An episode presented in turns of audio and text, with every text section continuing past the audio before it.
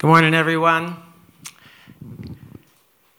Typical greeting for the past 2,000 years in the church has been, He is risen.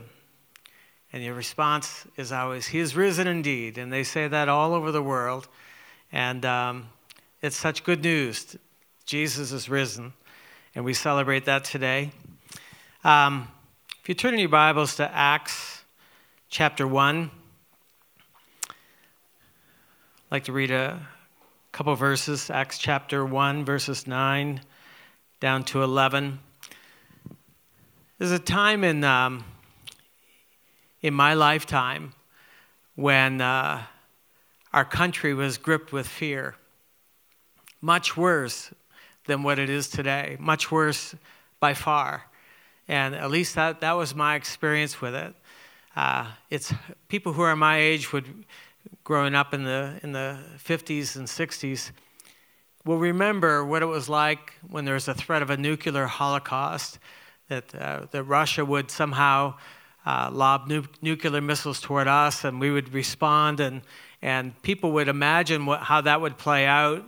And as a result, there were um, people digging in their backyards and creating uh, um, shelter in their backyards. People were selling them in magazines that you could buy a bomb shelter for your backyard. There were cities that had bomb shelters uh, in place all over. Plus, there were drills uh, where uh, sirens would go off, and you would practice what would what would you do if there was a um, a missile attack.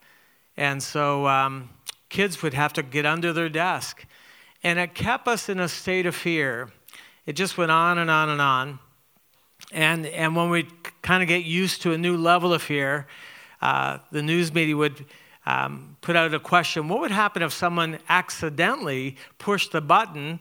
And we would respond or they would respond with a, a rain of, of, of um, nuclear missiles and it was an accident. Someone just happened to be having lunch and inadvertently touched the wrong button. And uh, so they'd create a whole new level of fear. Uh, and then there was the Cuban Missile Crisis, which happened in 1962. So I had just started school, going to kindergarten, came home. It was half days, came home. And um, I was playing underneath this deck. And above me, about 10 feet above me, my brother, my oldest brother, my mother were talking about uh, something that President Kennedy had just said that, in my brother's words, that he said if, if Cuba didn't move those missiles, uh, that he'd blow them off the face of the earth. And I remember his excitement. I remember the, the fear in his voice, and my mother talking with him, and they were really going back and forth.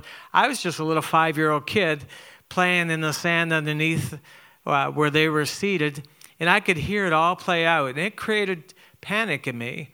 And then I just happened to go around to the front of our house, which was a, a row house, a terrace, and nearby was an armory or, or um, uh, where our militia was, or uh, uh, today we'd say it's the National Guard. And just at the time that I came around the front of the house, the militia were emptying out in large trucks with helmets on, and they were going off to some weekend um, uh, practice and, but to me, it looked like the world was ending. It looked like it was all happening now, that we were in war right now. And of course, the proof was all these trucks rolling down the street with, filled with soldiers.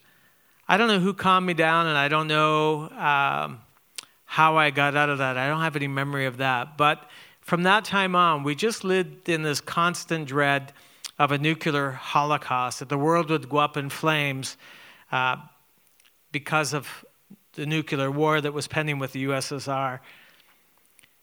Some anxious reporter, wide eyed reporter, put a microphone in young Billy Graham's face and said, Mr. Graham, do you believe, Reverend Graham, do you believe that there's going to be a nuclear holocaust and the world's going to go up in a ball of flames? And he just said, no. And it shocked the reporter. The reporter kind of took a step back, like, how could you be the only one on the planet who doesn't believe that? And he says, how, how can you say that? How can you say that so calmly? And Billy Graham was calm, clear eyed. And he took him to this verse in Acts chapter 1, verses 9 to 11. And this was broadcast. He says, says that now, um, As they stood and they watched Jesus uh, received up out of sight in a cloud, and while they're looking steadfastly toward heaven, and he went up, behold, two men stood by in white apparel, who said, Men of Galilee, why do you stand gazing up into heaven? This same Jesus, who was taken up from you into heaven, will, will so come in like manner as you saw him go into heaven. He said, Jesus is coming back to earth. There's going to be an earth here when he comes. There's going to be, there's going to be a, a planet here when Jesus comes back. And all he did was point to the good news of the resurrection, watching Jesus ascend. He said he's going to come back the exact same way. That's good news. And, and it was, had all the effect of, of pricking a balloon and causing all the air to go out of it. People who saw that, people who had that, that little bit of wisdom, that little bit of good news presented to them, relaxed. All of a sudden, we realize this thing isn't going to go up like we've been told. This isn't going to end this way. Jesus is coming back the same way that he lifted off, the same way that he ascended, he's going to descend someday. That's good news. If you go with me to 1 Corinthians chapter 15, there's another section that I'd like to read this morning.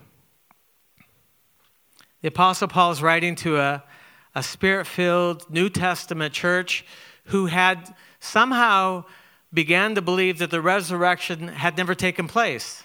I don't know how that's possible, but it was gaining traction, it was being spread. It's a funny thing about a lie. Uh, Mark Twain, he said, um, a, a lie will go around the earth and back several times before the truth even gets his shoes on, it gets his boots laced up. Uh, Doug Larson, the cartoonist, he said, uh, uh, Good news, uh, bad news travels fast, and good news takes the scenic route. I think there's something to that. And, and this bad news was that the resurrection didn't, didn't take place, and Paul countered it with good news. And listen, listen to what he says here chapter 15, 1 Corinthians 15, verse 1.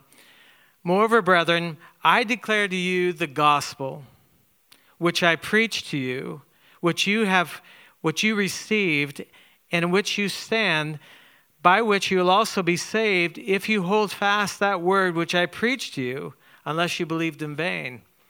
And the word gospel here is good news. He's I preached the good news to you. Here he says, here is the definition of the gospel. Here's the definition of good news. For I discovered, or I delivered to you, first of all, which I had received, that Christ died for our sins according to the Scriptures, and that he was buried, and that he rose again the third day according to the Scriptures. And then he was seen of Cephas, he was seen of the twelve, he was seen of 500 brethren at once. And um, the good news that Paul brought to them was that Jesus died, Jesus was buried, and Jesus rose again. That's, that's the good news in a nutshell. And if we would just take that truth, just the good news, just the good news that we preach every Easter, if we took that to heart, even now during this crisis that we're in, we realize that God is in control. We realize that things may look bad for a while, like, like Jesus being buried, but there's life on the other side of this, that, that nothing's happening to us that God's not aware of, that it fulfilled his purposes.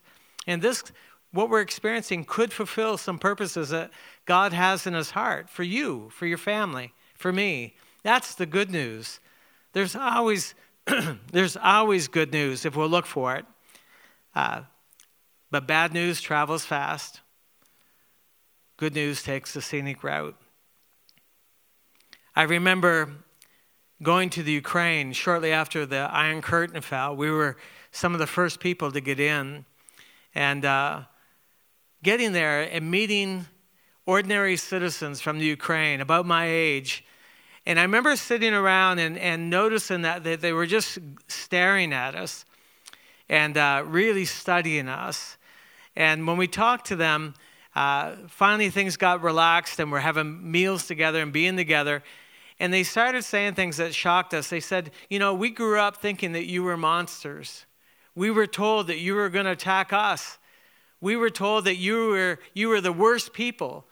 And then when we look at you and we see your faces and we see your smiles and how you treat us, how good you are, how you help us, it just was such a readjustment of a lie that they had believed all of their life, just like we had believed a lie all of our lives about what they were like. It's just funny how some of those misconceptions stay with us until they're countered with truth, until they're countered with a different reality. We need to embrace the truth. I was uh, in a country recently on a mission trip and, and uh, deep, deep in, and trying to make my way home. We got a phone call saying that the day that I was to fly to come back home, that the flights were going to be canceled. Well, that sent me into a, about a two day up and down roller coaster of emotions, thinking how I would get out of the country, uh, wondering how that would ever happen, and uh, having to trust the Lord. And, and in that up, up and down kind of emotional time, battling fear, battling uh, all kinds of thoughts, you get reduced to some real basic things. The way to cope, the way to settle your heart down, the way to find pockets of peace. I got everything got, came down to that God knows. God's in charge. I can't control the outcome of this situation, so I yield control to God. And I just surrendered at a deeper level. And it helped me manage the fear, it helped me manage the, the difficulties that I was experiencing. I won the battle. It took some time. It was a, a challenging battle for me. And I asked the Lord as I got on the other side of it, I said, Lord, why was that so hard? Why was I struggling so hard with so much fear? It just seemed like the enemy could just uh, paralyze me with the idea of not getting home and, and running through a scenario of what I would do if I couldn't get home and all of that. And I asked the Lord, I said, Lord, why was that such a difficult battle for me? And immediately this, this thought came to my mind with no condemnation, just as clear as a bell, a thought outside of myself, something that I wouldn't have thought of. And very calmly, I believe now was the Lord, very calmly, this thought said to me, You love your life too much. And there was no condemnation with that. It wasn't, there was, wasn't no re, any reproach. But as I thought about it, I realized I love my life. I love my wife. I love my I love my home. I love my bed. I, I love my church. I love my friends. I, I love my food. I love our, our, our climate. Uh, all the things that I was thinking of having to forfeit. And I realized that one of the things that the enemy was using against me was something that's very natural is that I love my life. I love my life too much. And I read in the scriptures after that that there are people who, who were so, so part and parcel. They bought the good news to such an extent that they loved not their life even to the death. When you're free of the fear of death, it's amazing what you can do. It's amazing what you can accomplish. It's amazing where you can go when you're not afraid of death. And, and the good news, the gospel that these people were presenting, they were also being sustained by that they knew that this life isn't it, that there's a life beyond this life, that no matter what happens to us in our bodies, there's a life beyond this life. It doesn't end with us being buried, it doesn't end with us dying any more than it did with Jesus. And we see in Colossians chapter 3 where um, Paul's comforting a church. And he says in verse 1 If then you were raised with Christ. Seek those things which are above, where Christ is, sitting at the right hand of God. Set your mind on the things above, not on the things of the earth. For you died, and your life is hidden with Christ in God. When Christ, who is our life, appears, then you'll also appear with him in glory. Paul was comforting a church with the good, with the good news of the resurrection. He was comforting these people by saying, You're part of the resurrection. You, you've, you're you're uh, such an integral part of this because your life is in Christ. And you've died. And wherever He is, you'll be alive with Him, you'll be taken care of. Powerful way of using the good news in a in an everyday, practical kind of way. The good news can quiet your heart. The good news can act like an anchor, a hope, a hope that acts like an anchor to your soul that keeps you from bobbing up and down. It's just so funny when I'm reading the news these days. I don't watch it very much, but I, I, I read headlines, and, and they'll give you a little bit of hope in one headline, then the next uh, headline cancels it out. Then the very next headline takes it away. Keep putting this thing further and further out, making it worse than what it really is for a lot of people. 1 Peter chapter 3 Peter said what you have to do is you have to be ready. You have to be ready to answer, to give an answer to anyone who asks you for the reason of the hope that you have. I think that's one of the things that God wants us to do as a church. I think I think where we should come out on this thing, no matter when it ends, how it ends, we should come out embracing the gospel in a more fuller, intentional way, not only for ourselves, but finding a new boldness to extend the good news to those around us, that we be ready to answer with meekness and with fear, not with arrogance, not with haughtiness, not with an attitude, but with real hope that says the reason that the reason I'm not troubled, the reason I'm at peace, the reason I'm going on with my life is because I've bought the gospel. I've embraced the gospel, and you should too. And we should be able to explain to them simply, powerfully, with power, what the good news, what the gospel really is. The Apostle John was taken by the government, the Roman government at the time, and, and uh, rode 50 miles out to sea and put on this deserted island working in a quarry to keep him away from having any influence on the churches anymore. It was his, his isolation, his being quarantined so that the disease of the gospel wouldn't spread to any more people. That's what they thought until Jesus showed up one time when John was in prayer. And what Jesus said to him was so powerful. He stood behind John and he spoke to him. And he said, John, I was alive and I died and I'm alive forevermore. That's the gospel right there. That's the gospel. What he did to bring peace to John's heart was Jesus reminded him of the gospel the death, the burial, and the resurrection of the living Christ. And then he went on to tell John that he had a purpose. He said, Write down everything you see and everything you hear.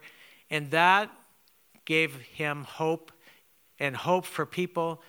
Uh, as you read the book of Revelation, as you read it from chapter 1 to the very end, you just see that God's in control, that God's big, that nothing happens to us without God's knowing, that He knows and that He cares. It's one of the most powerful books of the Bible to give you a sense in a very short time, repeatedly, that God's in control. You know, there's a a tendency. I, I remember growing up uh, as a kid without any real hope in the gospel. I, I, I knew that Jesus died. I knew the Easter story. We watched it every every Easter Sunday. We watched The Robe. We watched other shows like that. I had heard that God so loved the world that He gave His only Son. I, I, I heard that, but I didn't know Jesus. I didn't have the experience that I had when I was 21 when I found out that Jesus was alive, that Jesus is just as alive today as he was 2,000 years ago. So I believed in aliens, I believed in all kinds of crazy things to put some kind of, have some kind of hope that someone wiser than us, someone bigger than us, more powerful than us can come back and save the world and help us out and help us make it through. But the moment that I found out that Jesus was coming back and Jesus was more powerful, I've never believed in aliens since then. But that's, it's the only thing I had. I had to put my hope in something. People put their hopes in all kinds of things that'll fail them. God wants us to put our hope in Him. At that same time, because I didn't know any better, I, I blamed I blamed people for the death of Jesus. Uh, I'd watch the story and I would be compelled to feel sorry for him. Then I'd blame Pilate. I never liked Pilate. And then I'd blame the Gentiles, uh, the Romans. Then I blamed the Jews. And growing up, I remember people hating Jewish people because of what happened to Jesus. Even when The Passion, the movie called The Passion of the Christ, came out, the Jewish people were braced for an onslaught, a fresh attack from Gentiles who would blame them for crucifying Jesus. Even in, even in the earliest days of the church, people were saying that we're not looking to blame Pilate, we're not looking to blame the Jews or the Gentiles or any of these people. This was done, this crucifixion, burial, was done by the foreknowledge of God, by the power of God, that it was planned, it had a purpose. This was something God did. Even today, we can blame the government. I see in the news they want to blame the president. They want to blame China. They want to blame Chinese people. Chinese people have beaten, have been beaten recently because people have such a phobia against Chinese people. If you have friends or if you've been to China, if you have Chinese friends, you wouldn't be able to do that.